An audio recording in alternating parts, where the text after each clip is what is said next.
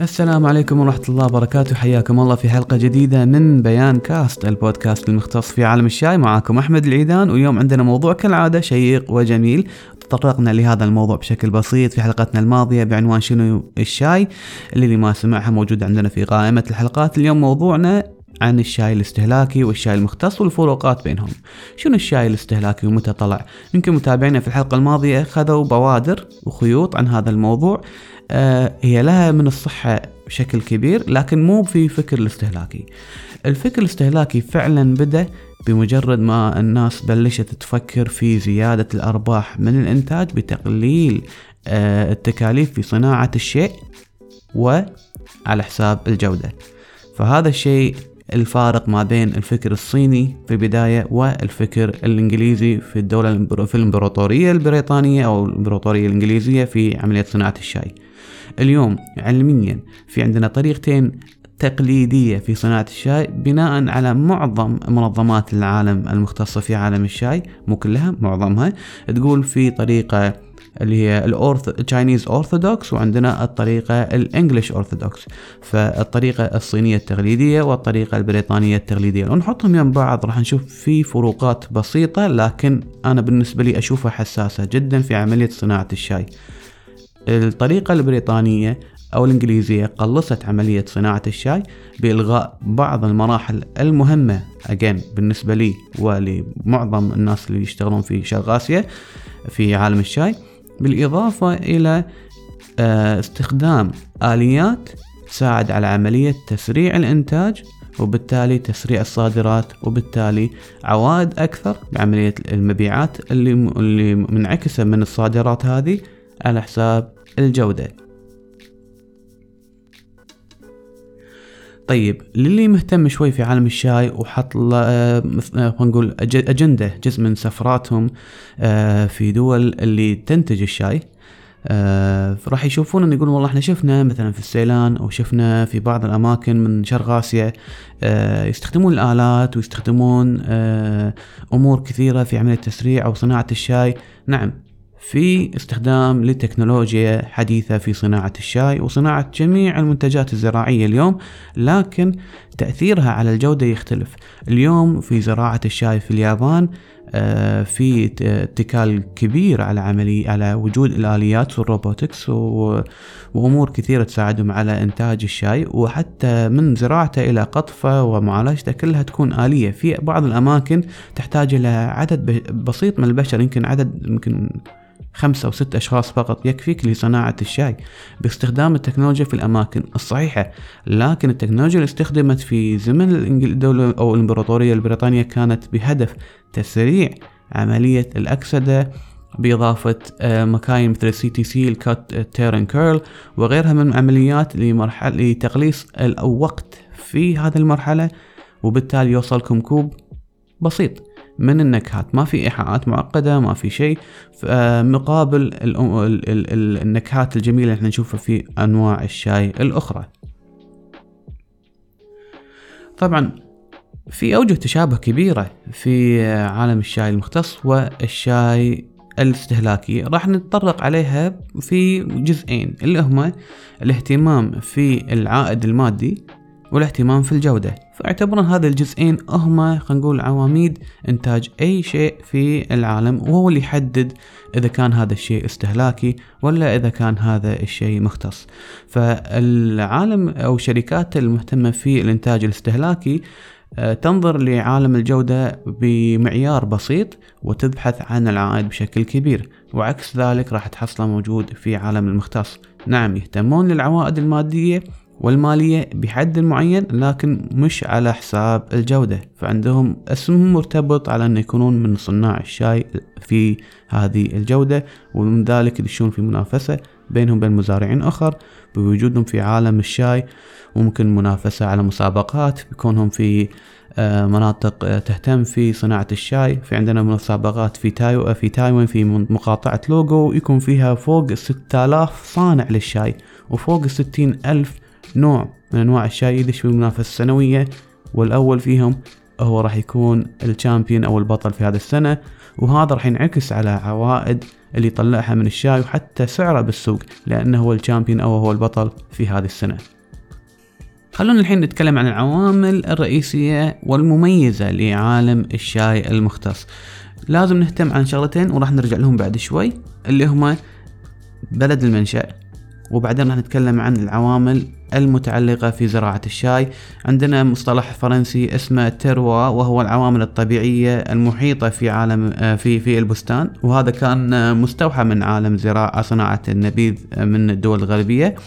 لكن أهل الشاي ضافوا عليه بعض الأشياء واستندوا فيه على أساس ينقلون فكرتهم وشافوا أن التعريفات متشابهة وشافوا أن لنقل الفكرة هذه للعالم الغربي يستعينون في مصطلحات موجودة وعندهم فتصير أسهل لنقل الفكرة وهي خذوا كلمة تروا وضافوا عليها العوامل البشرية. فالتعريف اليوم للتروى في عالم الشاي هو العوامل الطبيعية والعوامل البشرية المحيطة في بستان الشاي العوامل الطبيعية قلنا تركيبة تركيبة التربة ارتفاعها عن سطح البحر آه، الاتزان الأيوني لهذه التربة نسبة هطول الأمطار السنوية آه، بعدين عندنا آه، عندنا العوامل البشرية وهي مهارات الخاصة في ال tea master وخبراته والفريق العمل اللي وياه من من يساعد على. لنقل فكرة ال tea master للمزارعين اللي يشتغلون في البساتين والقطافين بالأخير. فآلية القطف مبنية على اختيارات ال tea master بنفس الوقت نسبة آه، الري ونفس الوقت نسبة آه، التظليل كلها يتم أخذها من الشخص الأول والآمر والناهي في عملية زراعة الشاي وهو ال tea master. الاستهلاكي الشاي الاستهلاكي فهي تبحث عن مناطق آه، بلا آه، موسمية فتكون منطقة تعطينا درجة حرارة متفاوتة بشكل بسيط جدا طوال السنة وهذه تعزز فكرة الإنتاج السنوي بلا اختلاف موسم آه، وغالبا ما تكون يعني آه، أحادية المصدر إلى حد ما. إذا ما قالوا نحو والله هذا شاي صيني أو هذا شاي تايواني أو هذا شاي سيلاني وهو الدارج غالبا ما يكون فمو معناته أنه مصنوع من بستان واحد إنما يكون في خليط من البساتين. تصنع لكم هذا الشاي السيلاني فيعتبر توليفة. وفي ماركات موجودة عندنا بالأرفف ذات اللون الأحمر والذهبي. تنتج شاي من أكثر من 30 بستان وفي منهم من أكثر من 30 دولة أيضا. فمش رقم 30 magical أو سحري أو شيء لا هذه من الدراسات اللي وصلتنا قالت إن في more than 30 states involved في خليط أو blend موجود في هذه الشركة أو هذا المنتج. وفي من المنتجات تقول لكم إنه هو black tea ويوقف على هذه الكلمة على ال black tea أو ال red tea اللي إحنا نعرفه. آه مصنوع من توليفة من أكثر من 30 دولة منتجة في عالم الشاي. الحين نتكلم عن التقييم الورقي. في بعض الشركات الاستهلاكية تفتخر في وجود بعض المصطلحات أو بعض الأحرف. راح تحصلونها مثلا OP OP1 عندكم BOP وهذه تقييم ورقي. هذا يعود على شكل الورقة النهائي. آه، صحيح إن هذا آه، ينعكس على اهتمام المزارع في قدرته لإنتاج هذا آه، هذا الشكل من من من, التقييم الورقي. لكن بالأخير التقييم النهائي دائما نشوفه أو دائما نحسبه في استهلاكنا للكوب. فنحضر الكوب من الشاي وهذا الكوب هو اللي يحدد إذا فعلا هذا يسوى يكون شاي ممتاز أو غيره. لكن كل ما تكسرت الورقة راح تعطينا كوب متدني الجودة وراح نتكلم عن التقييم في حلقات قادمة إن شاء الله في هذا البودكاست. فبالتالي لو كنت آه، مصنعين الشاي الاختصاصي أو مصنعي الشاي الاستهلاكي التقييم الورقي يعني شيء يعني وله نسبة في التقييم لكن ما هو العامل الأول أو الناهي في تقييمنا إذا كان هذا الشاي زين وممتاز أو لا. أتوقع الحين في سؤال من الأسئلة اللي دائما تراودكم وإحنا قاعدين نسولف. أتوقع مثل ما توصلني أنا الحين أفكار وتوصلكم بعد نفس الشيء نفس الأفكار. أه هل أقدر أطلع كوب حلو من أنواع الشاي الموجودة في السوبر ماركت؟ وشلون أختار الشاي المناسب من الشاي أو أنواع الشاي الموجودة في السوبر ماركت والهايبر ماركت والجمعيات التعاونية. دائما أول شيء أبحث عن سنة الإنتاج آه، سنة التعبئة أو تاريخ التعبئة البلد المنشأ وبلد المنشأ المصدر إذا كان أحادي المصدر أو إذا كان توليفة مثل ما تكلمنا في الماضي. بالإضافة إلى التقييم الورقي. دائما أنا قد ألاحظ أن بعض العلامات التجارية المتفوقة بالسوق تفتخر في آه، إظهار أن هي عندها التقييم الورقي المعين. آه، سواء BOP ولا OP 1 ولا غيره من التقايم المهتمة المهتمة الشركة أنها تظهره. فهذه الأشياء الأساسية. وهل أقدر أصنع شاي حلو؟ تقدر تصنع شاي حلو. أفضل من كوب الشاي اللي في الماضي لأن صار في اهتمام في عملية ال ratios اللي هي الوزنية أو المي أو, أو, الميزان أو المعيار. وهو عبارة عن كمية أوراق الشاي على كمية الماء بدرجة حرارة ماء معينة وفترة التنقيع. فال immersion stage هذه تأخذ لها وقت على أساس إن نبلش في عملية استخلاص مثالي اللي هو ideal extraction آه ما يصير over ولا يصير under ما يصير استخلاص قليل أو استخلاص عالي.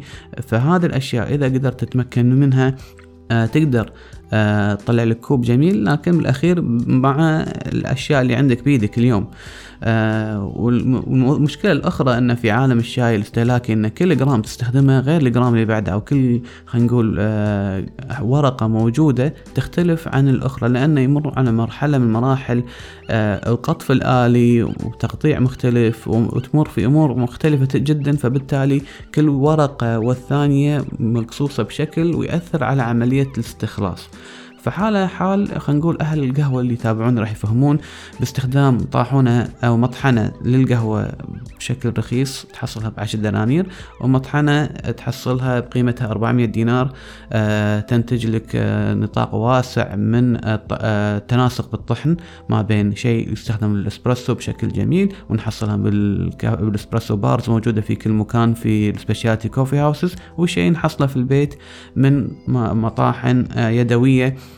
أو آلية تكون مناسبة لطحن البيت فهذه التفاوت فيها يصير فيها أشياء اسمها fines وهي آه، اختلاف ال fines باختلاف جودة الطاحنة فكل ما صارت المطحنة ذو قيمة عالية وذو أداء عالي نسبة ال fines تقل ونسبة التناسق تزيد. نفس الشيء في عالم الشاي المختص والشاي الاستهلاكي. نسبة الشاي نسبة التفاوت في الشاي الاستهلاكي جدا عالي فراح تحصل في تفاوت كبير. كل مرة تحضر فيها كوب لو ثبت أنت على معيار معين. فإذا كنت تبحث عن الثبوتية تبحث عن المتعة تبحث عن الإيحاءات الجميلة فهذا ما راح تلقاها في الشاي الاستهلاكي لكن راح تلقاها بشكل كبير ونطاقات واسعة في عالم الشاي المختص. وهذه كانت حلقتنا اليوم. نتمنى أنكم استمتعتوا معنا مثل ما استمتعت معاكم وإذا عجبكم المحتوى لا تنسون مشاركة الأهل والأصدقاء والكومنتس عندنا هني. آه ونشوفكم إن شاء الله في بودكاستات أخرى. متعلقة في عالم الشاي ونشوفكم على خير ومع السلامة.